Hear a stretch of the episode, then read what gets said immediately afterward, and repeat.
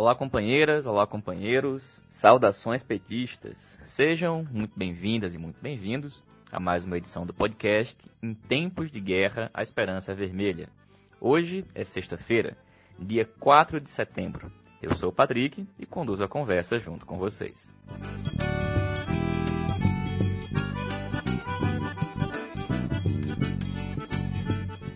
Na edição de hoje, a gente conversa com a companheira Jandira Uerrara, da Executiva Nacional da CUT, que nos fala sobre a reforma administrativa do governo Bolsonaro. O companheiro Ferdinand Santos, economista, militante do PT no Maranhão, comenta o cenário eleitoral do Estado. E o companheiro Jonatas Moretti, militante do PT em Brasília e advogado, nos fala sobre a relação entre os magistrados e membros do Ministério Público com a política.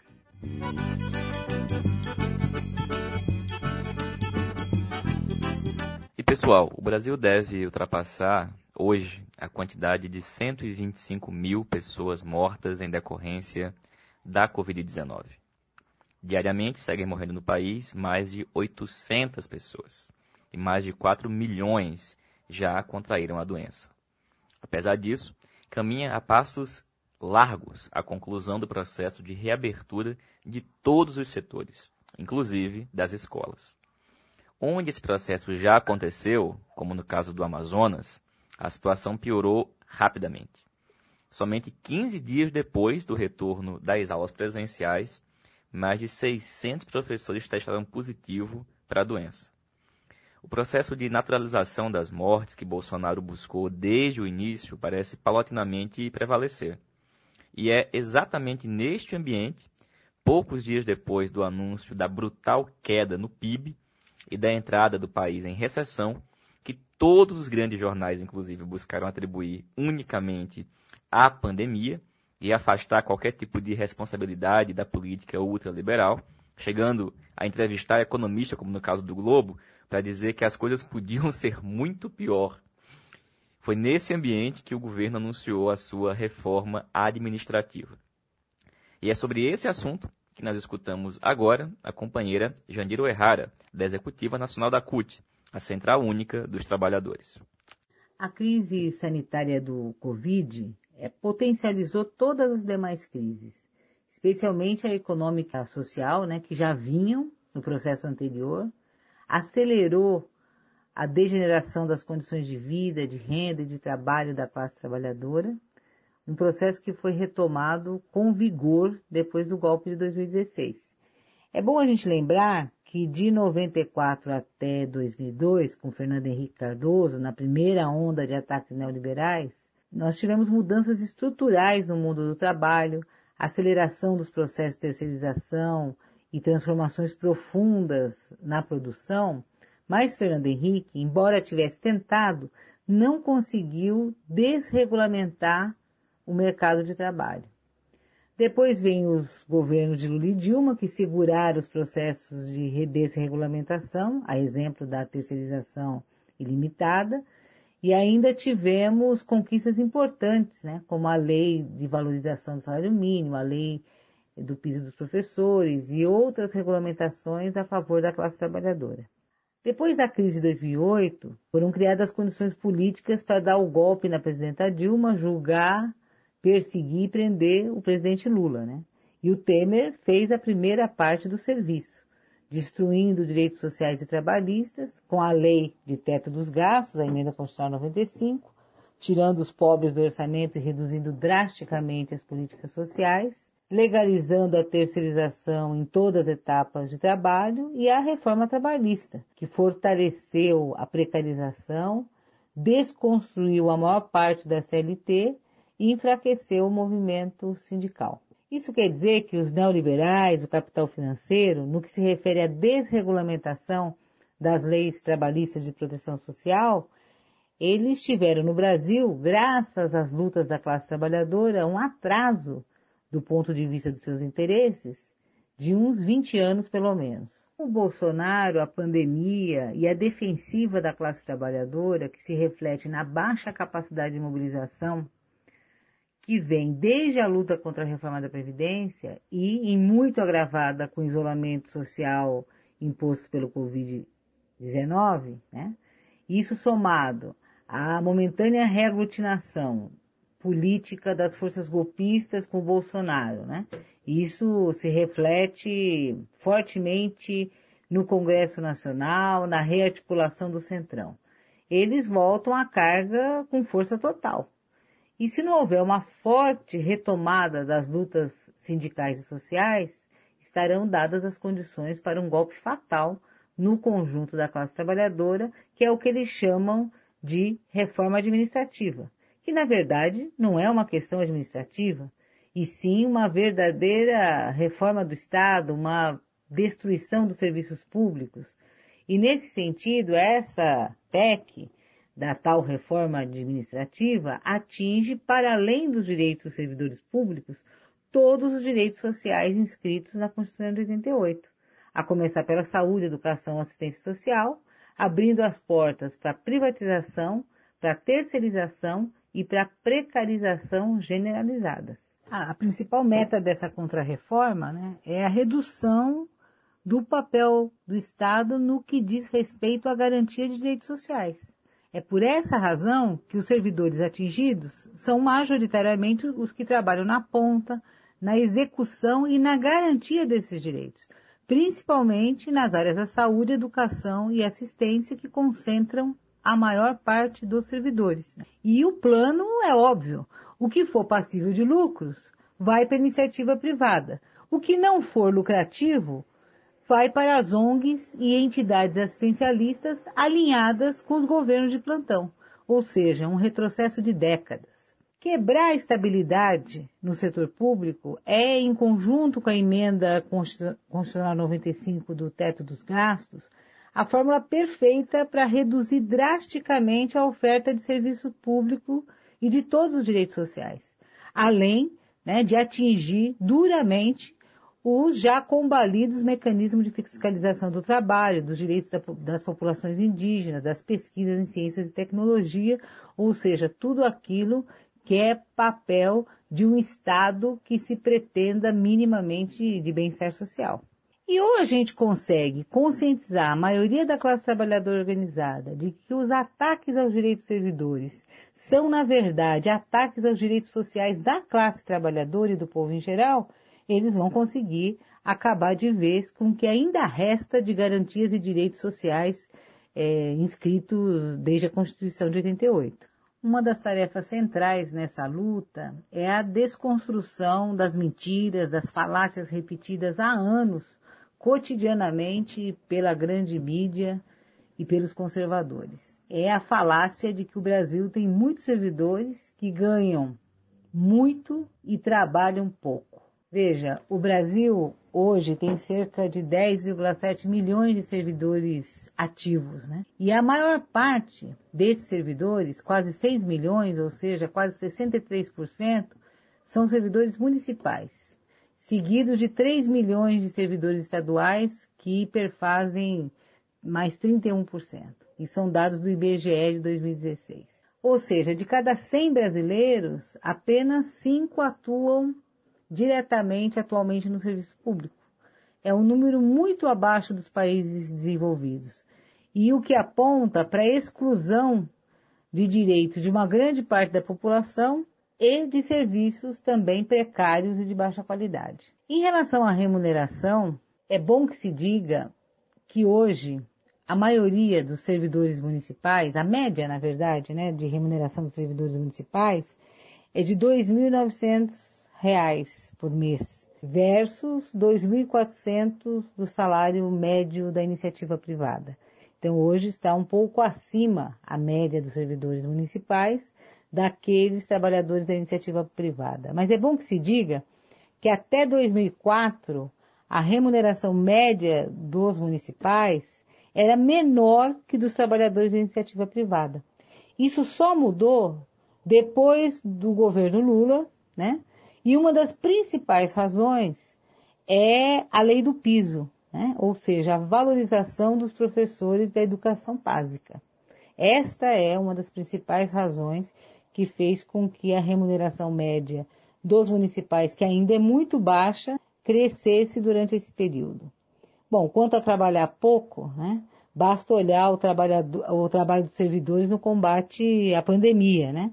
Desde o atendimento na linha de frente, a superexploração também através do trabalho remoto e da educação à distância. Bom, essas são falácias, são mentiras que nós vamos ter que desconstruir, né? Ou seja, são mentiras que se tornaram verdades, entre aspas, há muito tempo e que nós vamos ter que ter uma ofensiva para desconstruir num curto espaço de tempo. É claro que não vai ser tarefa fácil derrotar o Bolsonaro. A classe trabalhadora está na defensiva, né? Acuada pelo desemprego, pela queda da renda, pela fragmentação, o enfraquecimento das organizações sindicais e dos movimentos.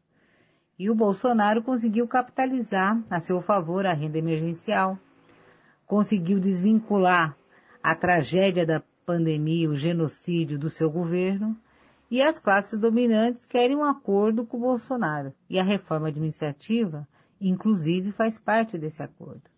Mas é possível derrotá-los? É, é possível derrotá-los. Mas para isso, o fundamental é que essa luta vá muito além de uma luta de categoria, né? de uma luta dos servidores públicos, né? E também que vá muito além de lives, atos simbólicos e pressão virtual sobre deputados e senadores. Né? Pelo menos três movimentos têm que ser feitos simultaneamente. Em primeiro, a mobilização das categorias nas três esferas, federal, estadual e principalmente municipais, onde tem o maior contingente de trabalhadores do setor público, os mais precarizados, com os menores salários e, ao mesmo tempo, aqueles que têm uma relação direta com a população. Um segundo movimento fundamental é mobilizar a classe trabalhadora organizada do setor privado. Nós precisamos é, aproveitar as campanhas salariais agora do segundo semestre, que são as campanhas das maiores categorias, que estão sob ameaça de retirada de direitos, de demissões, né, a exemplo dos metalúrgicos. É, nós temos que nos articular com a luta das estatais contra as privatizações, precisa dar um sentido de unidade de classe, de luta de classe, para além da solidariedade na luta dos servidores, mas principalmente na consciência e na compreensão de que os direitos sociais da classe é que estão sendo atacados. E nós precisamos conectar a luta em defesa do serviço público com a luta das mulheres, dos movimentos de moradia, da juventude, do movimento negro. Nós precisamos conectar essa luta tá com o cotidiano do povo das periferias. Quer dizer, sem uma luta popular, não apenas sindical, sindical, popular, social forte, nós não conseguiremos vencer essa guerra. O desalinhamento do lado de lá as nossas chances de vitória, pressão para valer no Congresso Nacional, vem de fora para dentro, né? E isso só vai acontecer com luta sindical da classe trabalhadora organizada que impulsione mobilização popular real nas ruas. Luta sindical, luta por direitos, luta social, luta pelas liberdades democráticas, com anulação dos processos de Lula, luta pelo fora Bolsonaro, tudo junto e misturado. É isso que pode criar o ambiente, tá certo? Que, que faça com que a gente tenha uma vitória, né, sobre essa reforma, né, que é central para a destruição do Estado, do pouco que restou, né, das conquistas sociais da Constituição de 88. Né? O Estado forte que eles querem é o Estado mínimo para políticas sociais e máximo para repressão, para anulação de direitos políticos, né? Estado forte para reprimir a luta do povo, mas Estado mínimo quando se trata de direitos sociais. Então, pessoal, é uma grande luta, é uma grande tarefa que nós temos agora nessa última quadra do fatídico ano de 2020. E vamos à luta. Saudações sindicais e socialistas para o Patrick e para todos os ouvintes do podcast Em Tempos de Guerra, Esperança é Vermelha. Valeu, Jandira. Obrigado, companheira. Saudações socialistas. E a gente conversa agora com o companheiro Ferdinand Santos, que é economista e militante do PT no Maranhão. A gente tem sempre comentado aqui no podcast sobre a situação política e eleitoral de alguns estados, de algumas cidades. Companheiro Ferdinand, qual que é o quadro político do Maranhão nesse momento? Depois de vencer por duas vezes consecutivas a eleição para o governo do estado com Flávio Dino, do PCdoB, o cenário é favorável para as forças de esquerda aí no estado? Olá, sou Ferdinand Santos, economista. Sou filiado ao Partido dos Trabalhadores há mais de 10 anos. Faço parte da tendência petista Articulação de Esquerda. O quadro político no Maranhão é bastante desafiador, com o avanço da direita e o enfraquecimento da esquerda que chamam de orgânica, né? Então, mesmo depois da eleição e reeleição do governador Flávio Dino, o que se percebe é que a esquerda foi perdendo espaço dentro do governo. No entanto, o PT ganhou. Então vamos entender um pouco melhor como o PT ganhou espaço. Né? Então a primeira questão é que o PT não apoiou né, a legenda, não esteve é, junto com o governador em 2014, na primeira eleição dele, né? mas apoiou com a militância orgânica. Né?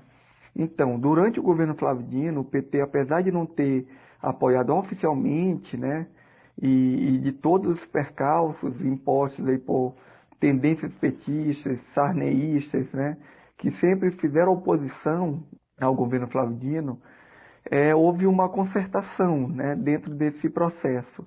E o PT foi ganhando espaço, assumindo secretarias. Né? Então, essa que é a realidade. O PT não iniciou no governo, mas depois, desde o momento que o Flávio Dino assumiu o Palácio dos Leões, ele trouxe o PT junto com ele né? mesmo que o PT não tenha ali apoiado oficialmente. Então, o governo Flávio Dino é, travou a batalha interna do PT. Né? Nas eleições foi eleito o nosso companheiro Augusto Lobato, um aliado né, do, do governo do Flávio Dino, para presidir nosso partido. Mas mesmo que a gente tenha conseguido vencer o campo sarneísta dentro do partido, a gente continuou ainda com importantes posições contendentes né, que sempre fizeram oposição né, ao governo Flávio Dino, uma oposição interna. Falar de esquerda no Maranhão hoje é muito complicado, né, pois o PDT, que sempre foi a grande força né, da esquerda aqui no Maranhão, né, sempre foi o, o partido que fez a, a, oposição mais forte ao sarneísmo, ele se esfacelou após a morte do governador Jackson Lago. Né? Houve um racha dentro do partido e acaba que, é, mesmo de, é, depois do PDT perder é, essa cara de esquerda, esse potencial de esquerda, os outros partidos não conseguiram ocupar esse espaço deixado pelo, pelo PDT. Mesmo o PCdoB, é, tendo elegido o governador Flávio Dino, o PCdoB não conseguiu organicamente se estruturar como uma grande força de esquerda no Maranhão. Agora, com relação ao PT, na tua opinião, qual foi o papel do partido até agora? Esse papel foi suficiente e o que, que precisaria mudar? O PT no Maranhão precisa superar esses traumas, superar o apoio a Rosena Sarney em 2010, que quase destruiu o partido. Ainda vivemos com essa herança maldita, né? Então, para superar isso, a gente precisa é, de projetos, a gente precisa de novos projetos para o partido. A gente precisa de um horizonte, né? Construir esses novos projetos, né? Para isso, a gente, se necessário, temos até mesmo que expulsar, que sempre jogam contra o partido, que estão sempre sabotando o partido internamente. Então a gente tem, a gente convive com, com um cenário né, muito ruim no Maranhão para o PT.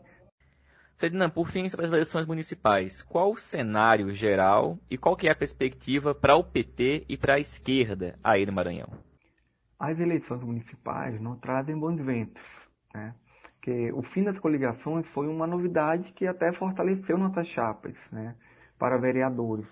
Então, em especial aqui na capital Imperatriz, a gente percebe um novo ânimo, né?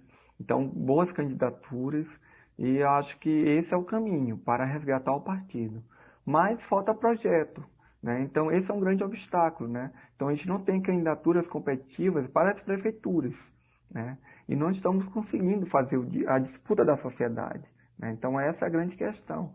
Então, a gente percebe que é uma boa oportunidade essa questão de a gente ter a chapa puro sangue, né, só do PT. Isso vai fazer com que a gente tenha um, um fortalecimento de novas lideranças, né? mas precisamos reconstruir o partido de fato. Né? Então o cenário aponta para a derrota da esquerda nas principais cidades do Maranhão. Né? Esse, essa é a verdade. Então não só o PT, mas os outros partidos de esquerda também é, tendem a saírem derrotados. O próprio PCdoB não conseguiu construir candidaturas competitivas para as principais cidades do Maranhão. E onde tem candidatura competitiva que está forte, né, a esquerda, as legendas de esquerda no Maranhão, são com nomes que não representam a esquerda. Então esse é um ponto que tem que ser discutido. Né? Então, quando a gente olha a base do governador Flávio Dino, que, que é em essência formada por partidos e deputados de direita, né, que é importante dizer que mesmo que muitos deputados são, estão em partidos de, de esquerda, mas são pessoas de perfil de direita, são é, deputados de direita que apenas estão em legendas de esquerda. Né? Então, essa é a realidade do Maranhão. Temos um governo de esquerda, de fato, o André Flávio Dino, é, como comandante do, do Estado, ele dá o direcionamento à esquerda, porém, né, falta lideranças no campo, no, outras lideranças no campo político da esquerda. Né, os outros partidos e o próprio PCdoB não, não tem outros nomes, não consegue ter outras lideranças que consigam, é, a gente con, con, conduzam a um processo de disputa da sociedade. Valeu, Ferdinand. Obrigado, companheiro. E a gente escuta agora o companheiro Jonatas Moretti. Moretti é nosso advogado, militante do PT em Brasília. E, Moretti, nos últimos dois episódios aqui do podcast, a gente teve os comentários da Roberta e da Clarice, ambas do Rio de Janeiro, sobre o afastamento do governador Wilson Witzel. E isso do afastamento do Witzel por parte do STJ levantou um tema muito interessante que a gente queria que se abordasse, Moretti, que é mais um membro do Poder Judiciário barra Ministério Público que foi para a política em algum momento de fenômeno de ascensão e que tem uma participação absolutamente desastrosa. Existem diversos exemplos aqui nos últimos anos. E a gente queria, Moretti, que você comentasse esse assunto para a gente. Olá, camarada Patrick. Olá, demais ouvintes do podcast Em Tempos de Guerra a esperança é vermelha. Então, Patrick, como muito debatido atualmente, estamos vivendo um período de bastante judicialização da política. Ou seja, aciona-se o judiciário para dirimir disputas políticas não resolvidas em suas arenas de origem. Em outros casos, mas não só, é um importante instrumento de as minorias políticas questionarem abusos ou ilegalidades. Apesar de não serem conceitos idênticos, a judicialização da política, em muitos casos, também tem como consequência a politização do judiciário. Até porque o judiciário se sente mais legitimado e empoderado. Sobre isso, penso que estamos no ápice deste fenômeno em nossa história. Não é inédito em nossa história, mas com essa maior politização do judiciário, temos mais juízes e membros do Ministério Público se achando heróis e largam a toga em busca de palanques. Claro, como sabemos, alguns sobem nos palanques sem sequer ter largado a toga.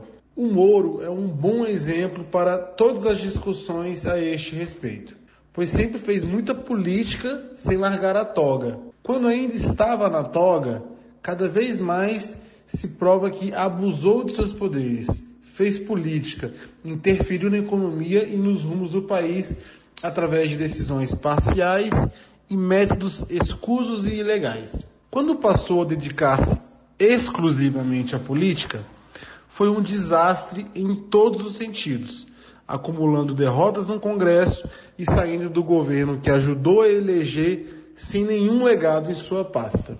Antes de comentar outros casos, Patrick, uma ressalva. Não queremos aqui defender teses no sentido de impedir a disputa de eleições por magistrados ou membros do MP. Só apenas fazer uma pequena viagem panorâmica sobre alguns destes exemplos de autoridades ligadas ao judiciário que, se achando heróis ou arautos da luta contra a corrupção, em pouco tempo na política demonstram ser completamente o contrário. Vejam, Para além do Moro, temos o caso mais famoso do momento, que é o juiz Witzel. Este cidadão lasqueiroso foi militar e juiz no estado do Espírito Santo, onde teve uma pequena repercussão atuando em processos criminais. Saiu candidato a governador do Rio de Janeiro e até duas semanas antes do primeiro turno não chegava a dois dígitos nas pesquisas. Declarou apoio a Bolsonaro e surfou na onda bolsonarista que tomou conta do país. Quase foi eleito no primeiro turno e levou o segundo com folga. De tão reacionário e com tendências fascistas, conseguiu a proeza de fazer praticamente toda a esquerda declarar apoio a Eduardo Paes no segundo turno. Pautou toda a sua campanha com moralismos, defesas da família, dos bons costumes e, claro, se demonstrando implacável com a corrupção e a dita bandidagem. Para quem não lembra, foi ele quem autorizou atirar na cabecinha e que saiu de um helicóptero comemorando e se achando Rambo durante uma operação contra um sequestro de um ônibus na ponte Rio-Niterói. Pois bem, a queda de Whitson foi tão rápida quanto a sua ascensão, e pelas inacreditáveis ironias da vida, é vítima do que é fruto, o excessivo poder sem medida dos atuais magistrados brasileiros. Foi afastado do cargo de governador, para a qual foi eleito, através de uma decisão monocrática, que só depois foi confirmada pelo colegiado. O motivo? Corrupção, no seu sentido amplo da palavra. Mais um herói de fechim é alvejado em pleno voo de galinha. Mas temos muitos outros exemplos, Patrick. Vou voltar um pouco no, mais no tempo. Lembra do senhor Demóstenes Torres, um ex-procurador, senador caçado, moralista, de fala agressiva?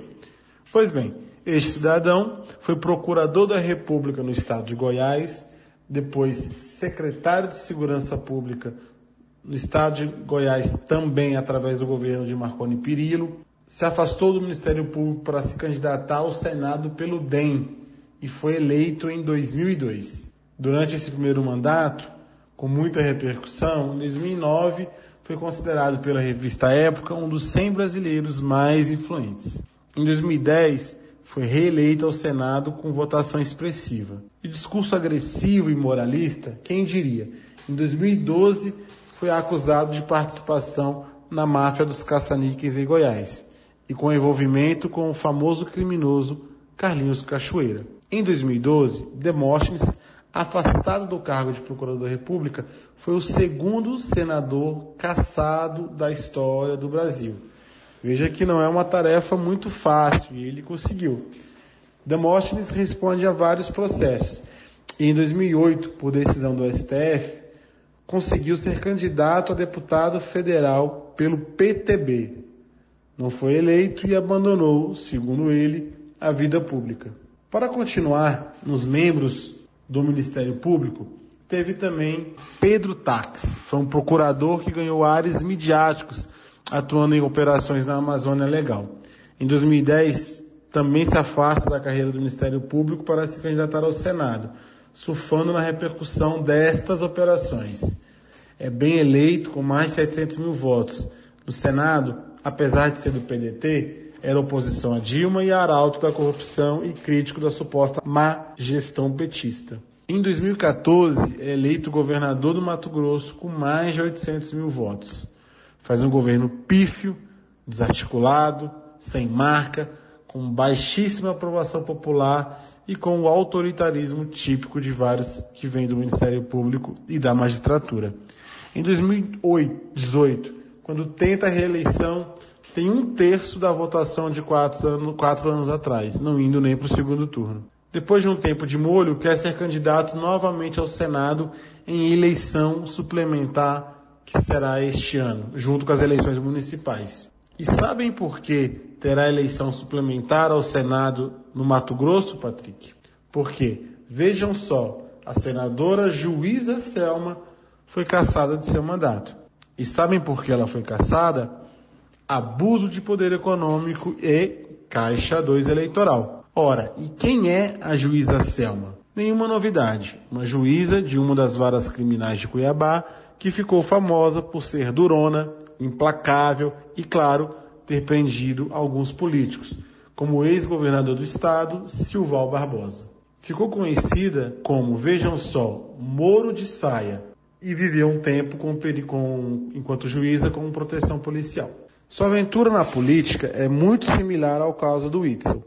Eleita pelo PSL na onda bolsonarista, teve sua queda tão rápida quanto sua ascensão. Ainda no primeiro ano do mandato, em 2019, o TSE, Tribunal Superior Eleitoral, caça o seu mandato e engorda a lista de ex-juízes ou ex-membros do MP que, ao se aventurarem na política, ora demonstram ser muito incompetentes, ora são envolvidos em casos de corrupção. E outros, claro, se demonstram corruptos e incompetentes ao mesmo tempo. Como disse antes, é perfeitamente possível e cabível que juízes saiam ou se afastam da magistratura e disputam cargos políticos. O governador do Maranhão, Flávio Dino, é um bom exemplo. A discussão que precisamos fazer é de ter um maior controle do judiciário enquanto instituição e do juiz enquanto pessoas físicas com relevância social. Operações e processos contra, contra a corrupção não podem ser utilizados como trampolim para a política. Como isso não pode ser proibido, deve ter um maior controle. A Operação Lava Jato demonstrou, indubitavelmente, que a excessiva mediatização deste processo, somada ao ego e à vontade de se apresentarem como heróis dos magistrados, é irmã siamesa da parcialidade no julgamento, nos abusos, nos desrespeitos a direitos dos acusados. Também por este enfoque, torna-se importante o aprofundamento e debate sobre o judiciário e seus mecanismos de controle ou a constatação da sua ausência destes mecanismos de controle. Valeu, Moretti. Obrigado, companheiro. Pessoal, essa foi mais uma edição do podcast. Em tempos de guerra, a esperança é vermelha. Informo que a próxima edição, excepcionalmente, não sairá na segunda-feira, mas na terça-feira, dia 8 de setembro. A gente vai tentar reunir os informes de várias cidades do país sobre como é que foi o 7 de setembro, as mobilizações, manifestações, se ocorrerem, os atos de rua e virtuais do Grito dos Excluídos e, bom, as lutas por todo o país. Então a gente se encontra de novo na próxima terça-feira. Saudações petistas e até mais.